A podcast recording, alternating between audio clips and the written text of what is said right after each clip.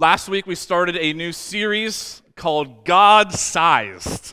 God Sized. And uh, last week we kicked it off by talking about having a God sized dream.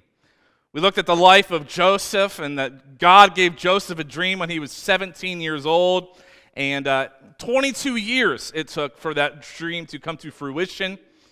And ultimately, there's a few things that we said last week about having a God sized dream, and that is that God ultimately has a dream for your life. He does. There is a purpose for your life. He has a dream for your life. And if you ultimately, and if you want to get to know that dream, if you want to get to know the dream that God has for you, then guess what, dude? You got to get to know God, and you can get to know God's dream for your life. And, and we talked about being humble with the dream, because if you can't be humble with the dream, then you can't handle the destiny. You got to learn humility. And, and we said that there is purpose when dreams are delayed.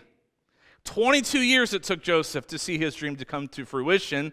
And so here's what we said if you're going to have the courage to dream, then you're going to need the courage to endure. Yeah. People say God has a dream for your life. They're like, Amen. we're like, if you got the courage to dream, then you got to learn how to endure. They're like, uh, maybe dreaming is not that cool. You got to learn to endure because there is purpose in the delay. Actually, it's, we said this it's not delay for the dream, it's development to reach the dream. You have to go through that period of delay so God can develop you in your character and in your experience and wisdom so when the dream comes, you can actually handle it and not ruin it. And uh, after all, maybe we aren't supposed to chase our dreams like the world has been telling us and Disney movies has been telling us. Maybe you're not supposed to follow your dreams. Maybe just follow God, and then your dreams will catch up to you. Follow God because He's the real giver of our dreams, isn't He? And uh, so we kicked it off last week talking about having God sized dreams. And this morning, we're going to continue in this series and talk about God sized generosity. God sized generosity. Uh, there, we are called to be generous people. And if you've, maybe you've ever, maybe at one point in your life, you have encountered generosity towards you. Um, I remember one time I was uh, uh, really struggling with being a receiver of generosity because I'm, I like to be a giver. And, uh, and, and, and, someone that kind of uh, I gave a voice to my life was like, listen, you need to be better about letting people bless you. And I'm like, but I, I, I, I want to be a blessing. I don't want to be. I, don't want to receive. I want to give. And they're like, no, you, have to learn how to receive. And so you know how God taught me how to be a better receptor of generosity. He started giving me things, and it and it felt awful. And I, like I had to. I'm like, I don't want this. And and God began to do it in little ways. Like one time I was at a gas station in Indianapolis, Indiana, where we lived at the time, and and I went in and uh, and when I came back out after uh, paying for my gas, and I came back out, someone put money underneath my windshield wiper. And I was like, oh, God, what are you doing? And um, I like to be a giver. I don't want to. And so, like, he was teaching me about a heart of generosity and a heart of receiving that, that if you only exhale, you will die. Breathing is two parts. And, uh, and so, uh, so God-sized generosity. So God began to just drip generosity. And I remember, like, and it was, it was only like $5. But when that $5 was under my windshield wiper, I had this, this sense in me that, like, although I had no idea who put it there, and like my immediate thought, my immediate thought was, that's from the Lord. And I began to realize that that's what generosity does. When somebody encounters generosity, and especially if it's generosity with an untouched name, untouched face, when they experience just a true, authentic, generous heart, I think it moves someone to say, "That's God looking on, looking down on me." Even to someone that would not even necessarily call themselves a follower or believer in God, when there's a random act of generosity in their life, I think they just say, something greater must know my need. And that's what generosity does. God sized generosity. We move to be a very generous church at New Life. And like we talked about a little bit earlier, we talked about it all year. We've aligned our entire financial structure at New Life Church to be even more generous than we already were. And, and we just know that that's our call and, and is to be generous. Generosity, it moves the hearts of people and it moves the hearts of God. God sized generosity. I want to show you a couple things in the Bible that, that the word believe is used 272 times. How many of you know you should believe? Well, you should believe. The word pray is used 371 times. I don't even know that we should pray. We should definitely pray. Jesus says, and when you pray. So it's, in, it's implied that we will be people of prayer. Love is used 714 times. Come on, love somebody. Give me, show me some love. The word give is used 2,161 times. The word give, or the derivative of give. And really, it's a word that, that is uh, a Hebrew word called tzedakah. Tzedakah is, a, is the word for give, it's the word for, for generosity. But the same word, generous or generosity, is also the word righteousness. The word righteousness in Hebrew is tzedak. And if you really want to be authentic, you got to get a little bit of a phlegmy sound in your throat when you say it. Tzedak, which I can't do. I can barely speak English. And so you can hear it in the word righteousness, tzedak, generosity, tzedakah. So our righteousness and generosity are actually interwoven together. Jesus says, if you, are, if, uh, if you hunger and thirst for righteousness, then you will be filled. In other words, if you hunger and thirst to feed hungry and thirsty people, you will never go hungry and thirsty. If, you're right, if the righteousness of your life equates to generosity, then God will fill you. He will, he will touch your life. He will move upon you. 2,161 times, God uses, uh, the, the scriptures use the word give, tzedakah, generosity, and equates it to righteousness. So to live a righteous life means to be a generous person. And so I th- so um, it's obvious. The first thing I want you to know is that God emphasizes generosity because God is generous. How many of you have ever encountered the generosity of God? I would tell you that if you are a follower of Jesus, then you absolutely have encountered the generosity of God. So, obviously, we see from Scripture time and time again generosity being a topic, being a theme in Scripture so many times, and God emphasizes it because it's who He is. God is generous. Generosity gives and doesn't expect anything in return. Generosity sends your only son into the world in order to die. Knowing that he would be rejected, he was the cornerstone that was rejected, but Jesus came. He lived the perfect life you and I couldn't live. Then he died the death you and I deserved. So that we could have freedom from sin and find forgiveness for free. That's pretty generous. One of the most known scriptures in the world by believers and unbelievers, John 3:16 says, "For God so loved the world that he what? He what? One more time. He gave. God's emphasis of, on generosity is because he is generous. He gave. And what did he give? He gave a million dollars. He did not. He gave all the riches in all the world. He did not. He gave something that is far more valuable than money.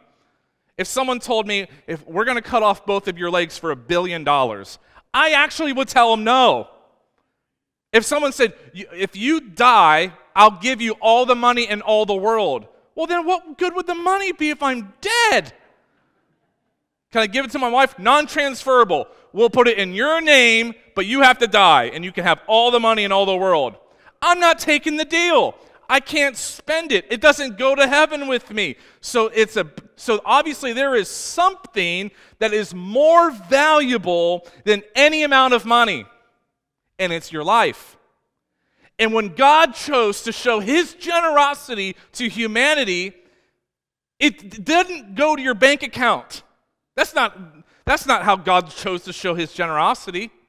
He can. The ultimate display of God's generosity was that He gave His Son. There is nothing more valuable than life. We already admit there, we wouldn't take all the riches of the world, all the billions and trillions of dollars, but to die. But Jesus chose to die as the payment to purchase all of humanity and to forgive sin and to bring healing and deliverance. That is a generous God. God has been showing us all throughout Scripture just how generous He was, all the way back to Abraham and Isaac when He says, uh, Abraham, I want you to take this son that you've waited so long for, and I want you to take him up on that mountain, and I want you to sacrifice him to me. And Abraham's like, oh, okay. And he, he, he goes up there, but before he sacrifices his own son, God stops him and then provides a sacrifice a bull, a ram stuck in a bush.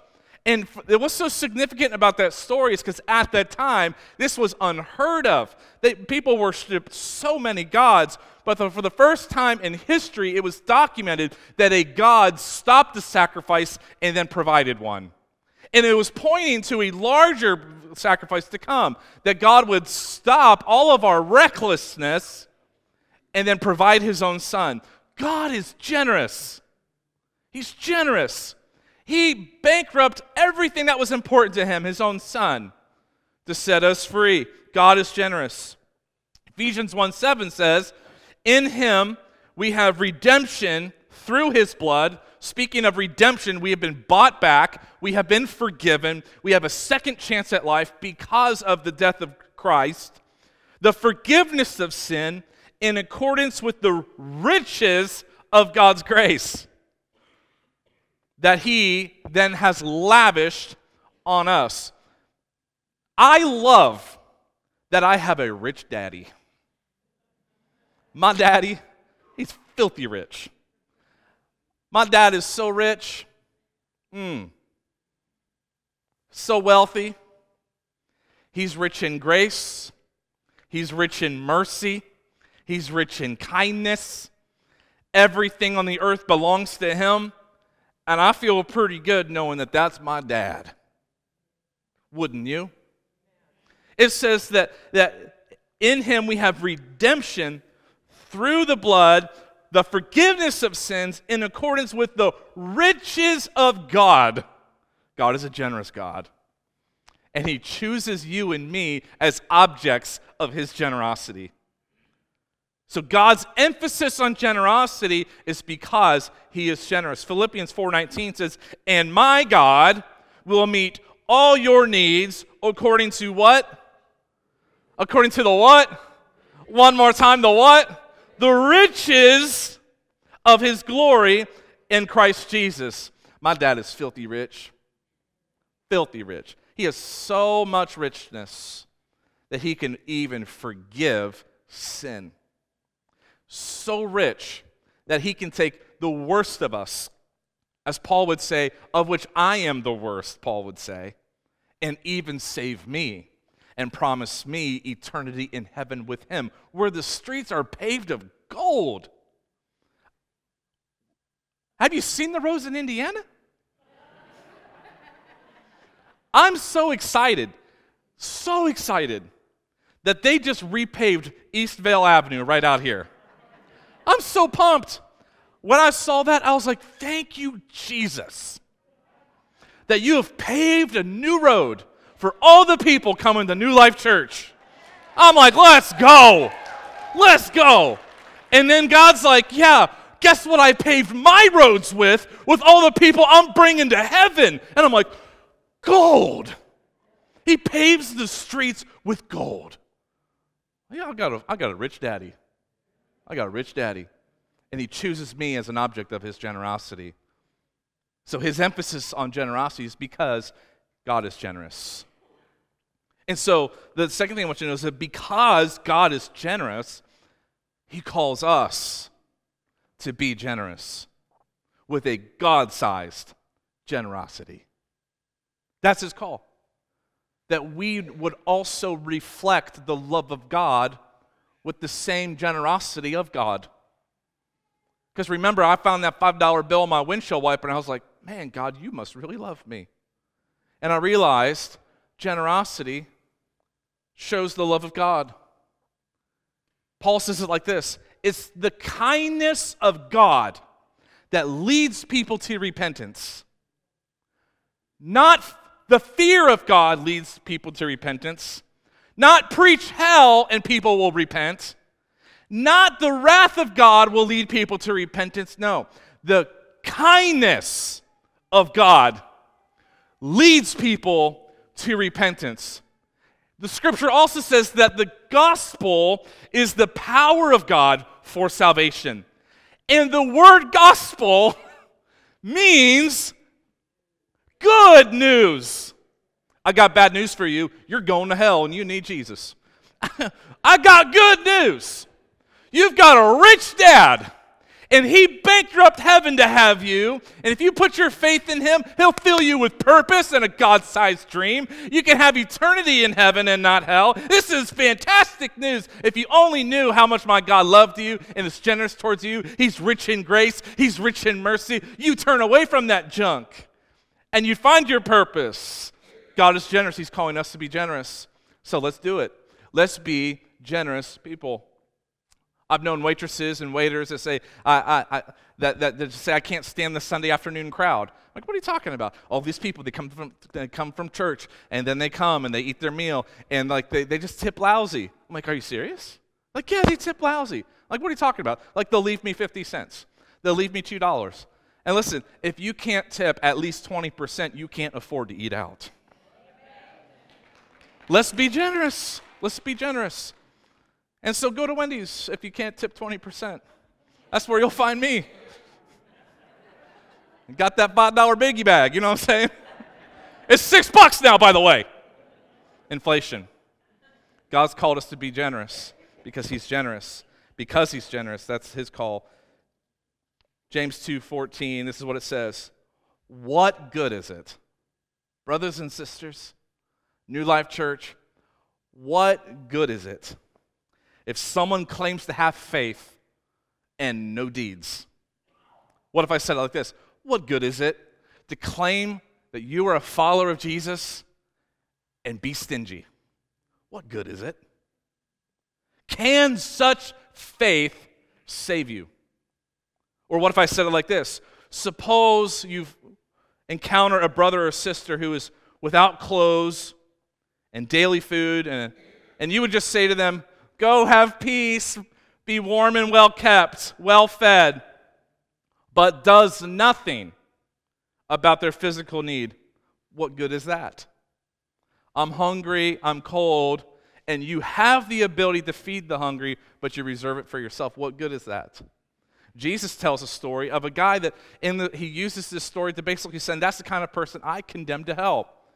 And it's a man who, who, who his fields just like uh, exploded. He has such a large yield in his fields that year, and your crop was considered your wealth. He became so wealthy because his crops multiplied and, and had such a great yield that he had no idea what to do with his wealth. And then he had the idea I know what I'm going to do. I'm going to tear down all my barns. Then I'm going to build bigger barns so I can store all my wealth and then I'm going to retire and just enjoy it. And Jesus says, Tonight you die. He condemned that man. In other words, it's this if you have the ability to help somebody who can't help themselves, but you reserve it only for yourself, Jesus says, Go to hell. You have the ability to help somebody who can't help themselves, but you keep it to yourself out of selfishness, out of laziness, Jesus condemns that. God is generous, and he calls his people to also be generous. 1 John 3:17 again another scripture says if anyone has material possessions and sees a brother or sister in need but this is the this is the key and has no pity that's the heart has no pity on them how can the love of God be in that person?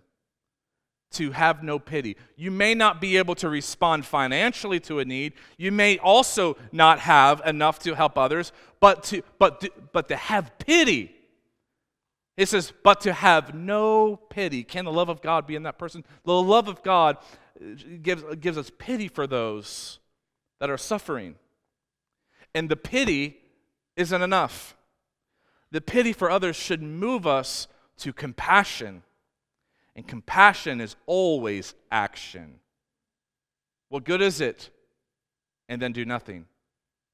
Compassion is action. In Matthew 25, there's this scripture verse that we use when we talk about our, when on every Easter, New Life Church, we give a gift to Jesus. You remember this? Every Easter, we say, Jesus, because you were such a great gift, because of your death, burial, and resurrection, we're going to give you a gift on Easter. And every Easter, our gift to Jesus is based on Matthew 25, where it says that whatever you do for the least of these, you did to me. The story goes on that when we, when we go into the other side of eternity, we would be separated to the left and the right, the goats and the sheep. And on one side, he says, ultimately, the master says, Thank you for feeding me. When I was alone, you visited me. When I was in prison, you came to see me. When I was hurt, you took care of my needs. When I was hungry, you gave me something to eat. When I was thirsty, you gave me something to drink. And they all, they all look around and go, God, when did we do that for you? When you did it for the least of these, you did it to me.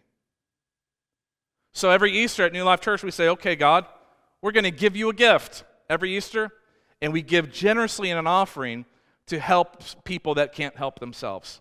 And if I can just, uh, again, just praise our church for a second to give God glory, each Easter we have responded to feeding kids all around the world. Tens of thousands of dollars have been given. This past uh, Easter, we gave to see women rescued from the sex slave industry in Madrid, Spain. And this church gave $15,000 in that offering. And then and then a business person came alongside of us and said, Actually, you gave, because you gave $15,000 to Project Rescue to save women, I'm going to give you an extra 10000 and, be, and because of that, New Life Church on Easter gave $25,000 to rescue women in Madrid, Spain from the sex slave industry. Glory to God. He multiplied our generosity because He's generous. He is generous. And so when you do these things unto the Lord, Jesus, the Lord is saying, You did them to me. On the contrary, Matthew 25, this is what it says also. He will reply, Truly, I tell you, whatever you did not do for the least of these, you did not do for me. This is the important part. Then they will go away to eternal punishment. But the righteous, the tzedak, the tzedakah, the righteous, the generous, to eternal life. God is generous. He calls God's people to be generous. So, the third thing I want you to know is we need to live with God sized generosity. God sized generosity. God sized generosity is ultimately our response to Jesus the reason we are generous as a church is because we remember the height from which we were have fallen. We remember that dark and destitute place that Jesus found us. And because we encountered such incredible forgiveness and grace and mercy from God, we'll be generous. Because we know what it's like to be the recipient of such heavenly, eternal generosity. Because ultimately, where would we be without Jesus? Where would we be without his life, his teachings, his death, burial, and resurrection? We'd be lost. I'd be lost. His life for our sin? How generous of him. How can our response to salvation be anything but God sized generosity. How can it? For freely we receive, now what? Freely we give. Wow, yeah. God sized generosity. This one time, there was this man, he was a chief tax collector, which means he was a cheater and a liar I'm not talking about now. I'm talking about in early first century. Chief tax collectors were known for, for cheating, collecting more than they should, pocketing some, returning the, the, the other to Rome. But he wasn't just a tax collector, he was the chief of tax collectors. He had heard about Jesus, heard of his message, and he probably even heard that Jesus would uh, even save a wretch like him. But nonetheless, he decided he needed to see this Jesus and hear this Jesus. And so he attempted to, but he had a problem. A wee little man was he, if you know the song. Zacchaeus was a short man, and he couldn't see over the crowd, so he decided to climb up in that sycamore tree. And when Jesus came by, he could see Jesus, and Jesus notices Zacchaeus up in the tree. He says, Zacchaeus, get down from there, and let's go to your house. And he goes with Zacchaeus to his house. And then we pick up in Luke 19. This is what it says. It says, And all the people who saw this began to mutter, He has gone to be the guest of a sinner, this Jesus. But Zacchaeus stood up and said to the Lord, This is what Zacchaeus said Lord, Lord, here and now I give half of all my possessions to the poor. And if I cheated anyone out of anything, I will pay back four times the amount.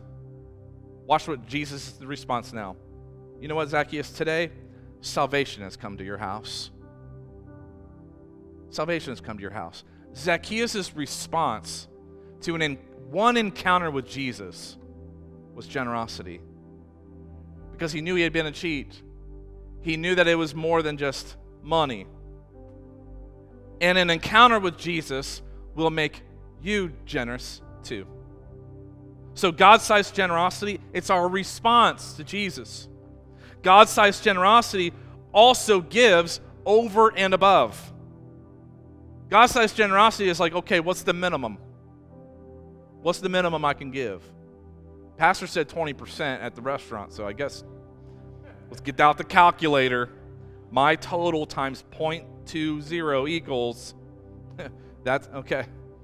God sized generosity is just that it's generous over and above. This one time, Moses was instructed by the Lord to erect the tabernacle, and it was very specific with the materials that were used, and they, they contracted all of the, the greatest skilled laborers in all of Israel. And then they took an offering from Israel to give to help finance the building of the tabernacle, which would be the place of the presence of God. And so the people of God, the people in Israel, they began to, they were so moved in obedience to get to help finance the building of the tabernacle that they gave, and then they gave so freely that Moses had to say, Hey, go tell the people to stop giving. We have more than enough.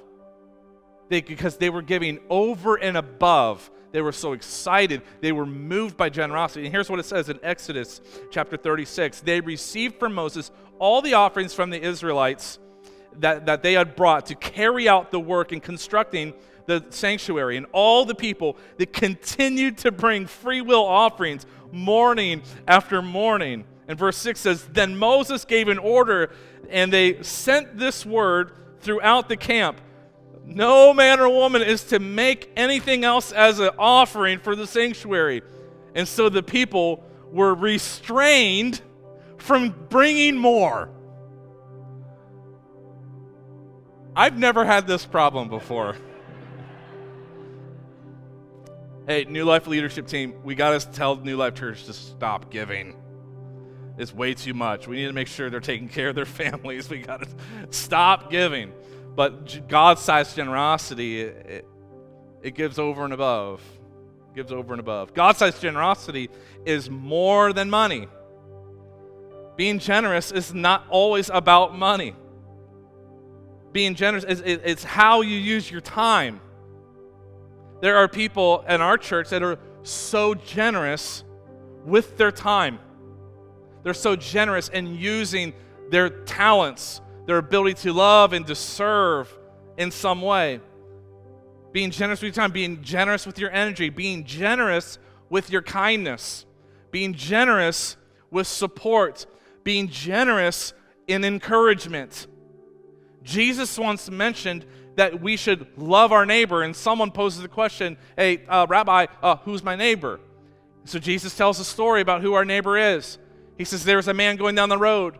He was robbed and he was beaten and he was left in the ditch for dead.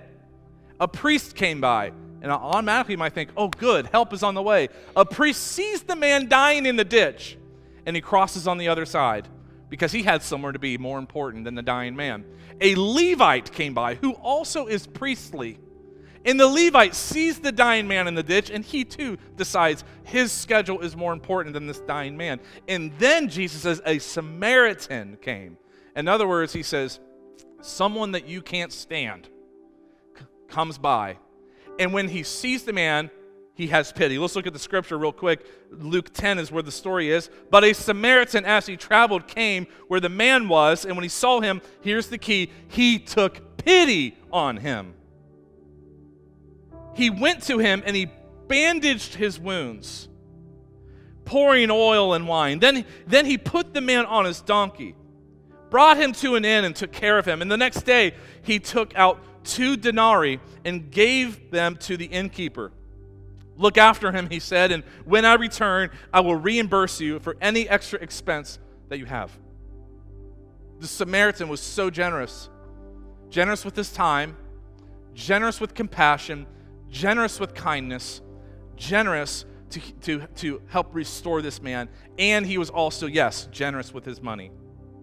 So when I, when I say generosity, you're like, oh, here he is. Here's a pastor, another Christian pastor asking for money. I'm not asking you for money. I'm asking you to be generous. There's a difference. Yes, is it financial? Of course it can be. And why wouldn't we be generous after what we just talked about? That God is generous and you are a recipient of his generosity. Of course we would be generous. And of course I would encourage you to be generous like God was to you. Of course I would. But it's not always just about money. Are you generous at work? Are you generous with your spouse? Are you generous with your kids? Are you generous with your neighbor? When your neighbor keeps mowing a little too too close to the edge of your property, and they uh, are you generous? As you can see, that has bothered me in the past, and I'm like, you know, keep your mower off my grass. I know I'm a grass guy. I like my grass looking a certain way. Your mower, you mow too low, and you keep chopping up my stuff. Uh, so you got to be generous with your kindness. You got to be generous with your patience. You got to be generous with your love. So, God sized generosity is not always about money. But also, God sized generosity is, is not about an amount of money either. God sized generosity, ooh, God sized. Pastor's talking about God sized generosity. Yes, I am. And God sized generosity, it's not always about an amount. We think God sized and we begin because we think form, we think God size is big and God is big. But this one time, Jesus, when he would go visit the temple, you know where he would sit? He would sit somewhere where he would have a plain view of everybody who gives in the offering. The Bible says that Jesus was watching what people gave. So when we're paying our tithes, like, Jesus is watching in Mark chapter 12, it says Jesus sat down opposite the place where the offering uh, where the offerings were, were put, and he watched the crowd putting their money into the temple treasury. Many rich people threw in large amounts, but a widow, a, a poor widow came and put in two very small copper coins worth only a few cents. Calling his disciples to him, Jesus said, Truly I tell you, the poor widow, watch this, put more into the treasury than all the others.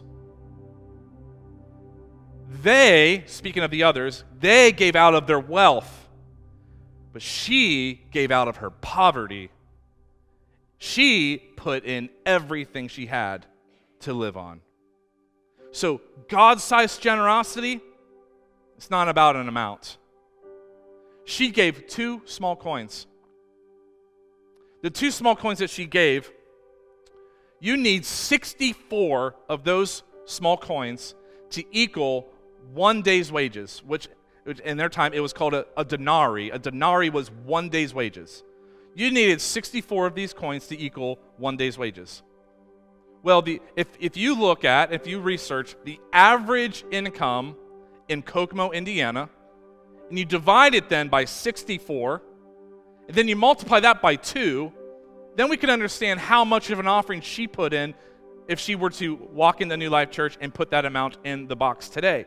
And ultimately, what she would have put in the offering, the, tre- the temple treasury in, in Kokomo, Indiana, would be $5.31. And that was her offering. But it wasn't just $5.31, it was her last $5.31. It was her only $5.31. It was also all that she had. She put in $5.31 and didn't know where lunch was going to be. She put in $5.31 and didn't have a plan for dinner. She gave all she had. And Jesus says, that was a God sized generosity. She gave out of her poverty. And it exposed the heart of the giver. She gave with total reliance on God. Others gave out of their margin. We have so much. Look how much I can. I have so much money. Look how much I can get away with giving, and I'm still fine because I rely on the security of money. And Jesus says, This little woman gave more than all those. Wow. So God sized generosity isn't about an amount then, but it is about an attitude. So when we are generous, when God, whatever God has called you and how to be generous, it's not the amount, but it is the attitude. And I will tell you this sometimes He'll change your attitude with the amount He asks you to give. You go, wow, that is a God sized uh, offering there, Lord. Um, to be faithful in that would take faith. And that is the point. That's the point. God sized generosity, it's not an amount. A friend of mine, one time we were in ministry, we were working on this campaign to really help young people with understanding righteousness and generosity and, uh, and, and what it means to be generous, what it means to love your neighbor. Searching the Bible for, for an understanding of what it means to know God. What does it mean to know God? What does it mean to know God? What does it mean to know God? Searching the scripture. I'm sure that you could you could be creative. You could find some scripture that would really, really tell you, that could tell you what it means to know God. But I did find one that specifically said, when God, out of his mouth, said, and this is what it means to know me. You want to know what it is? It's Jeremiah 22 19. This is what it says He defended the cause of the poor and the needy, and so all went well. Is this not what it means to know me? declares the Lord. Is this not know? Is this not what it means to know me? To be generous to those who can't help themselves. And so to know God is to know generosity. Because we were first the recipients of his generosity. And generosity is more than money. Generosity is not an amount, but it is an attitude. and it does take faith. So let me ask you do you know him? Do you know him? Are you generous? Are you generous with your life? Are you generous with your time? Are you generous in encouragement to those around you? Are you generous with kindness? Are you generous with compassion? Do you, do you have pity for those that can't help themselves? Or you just say, they probably made some really dumb decisions and now they're just getting what they got? They're just getting what's coming to them. Or do we have pity? Do we have the kind of pity that God had on you when He saw you and the mistakes you were making and the, and the failures you experienced? And do we have that kind of compassion that God had for us? Do you know Him? Is this not what it means to know me, says the Lord? So a couple, a couple tough questions. I'm, uh, I'm not here to, to convince you to be a tither or anything like that. That was January. You can go back and listen to that series. We talked about biblically what it means to give. But but do you know him? Are you a tither? Do you know him? Are you a kingdom builder? We talked about that earlier. Do you know him? Are you kind? Do you know him? Are you compassionate? Do you know him? Are you generous? Do you know him? If you don't know him, I want you to know that the greatest expression of love and kindness that you could ever encounter is in Christ Jesus. And when you encounter that kind of love, that kind of grace, that kind of mercy, it will transform your life. Do you know Him? Do you want to know Him? You can know Him. It's simply by faith. He's given us His Word. It is, it is the authority, the authoritative Word of God. You can know Him. You can know Him. Get, keep yourself in the right environments. Seek, and you will find if you seek with all your heart. Do you know Him? If you don't know Him, you're about to experience the greatest move of love and compassion you've ever seen. You're about to experience the greatest levels of freedom that you've ever had. Would you stand with me this morning as we wrap up? And if you are here, if you are here today and, and you're like, I only came to church because I just I, uh, I've just had questions. I know I need to I need a change in my life. I know I need something to be different, and I just think that maybe I need to start with something spiritual. And you are right. Your first step into life change is a step towards God. And I don't want you to leave today without first encountering the generous love of God. He is rich in grace and mercy, and He's ready to lavish it upon you. The word says that if you confess with your mouth that Jesus is Lord and you believe in your heart that God raised him from the dead, that you will be saved. For it's with the mouth that we confess and are justified, and it's the heart that we believe and are saved. And so it's simply just that it's confessing uh, that I'm a sinner, I'm lost, I've made mistakes, and making Him the Lord of your life. And He so generously, through just all you have to do is just have faith, put your trust in Him. He's so generous that He will take every mistake, every failure, every hurt, and every pain, and He will erase it. It says that He will remove your sin and your mistakes and your failures as far as the east is from the west, not the north from the south because north and south meet on both ends of the globe. East and west never touch each other. If you go east, you'll never go west. If you go north, eventually you start going south. And that's how far he removes his sin, your sin from you, as far as the east is from the west. It's pretty generous. And if you're ready to encounter the generosity of God for the forgiveness of sins, it's just confession. We, we use a word, it's called repentance. Repentance means that you are going to turn the other way you're going to do a 180 degree from where you're going right now. You're going to turn the opposite direction and run back into the arms of God. With every head bowed, every eye closed this morning. If you're here this morning and you would say, Pastor Devin, like, I need uh, to make a fresh start in life and I know it needs to be a step towards God, then you need to make that step in the opposite direction of where you're going. We call that repentance. To turn the other way and run towards the arms of your loving, gracious Father. If that's you today, I'm going to pray, and you can, you can kind of make this prayer your own. You can use your own words in the quietness of your heart. But it just sounds like this. It says, Lord, I, I know that I am in need of change. I need to do something different. I've made some terrible mistakes, of which I'm sure you are fully well aware. And Lord, I can't do it on my own. And so today, I just ask that you would forgive me, wash me, and cleanse me from all the filth of my life. I need a fresh start. Would you forgive me? Would you come into my heart? Would you be the Lord of my life? And I don't even know what all that means yet. I still have questions. I still have things I don't understand, but I know my first step is to turn and make a step towards you. And I just commit to be to, to just figuring out the rest and, and getting into your word and, and getting plugged into the church. And I know I need you. Would you save me in Jesus' name? And if you prayed a prayer like that, something like that in your own words, I want you to know that your faith has saved you. Your faith has saved you.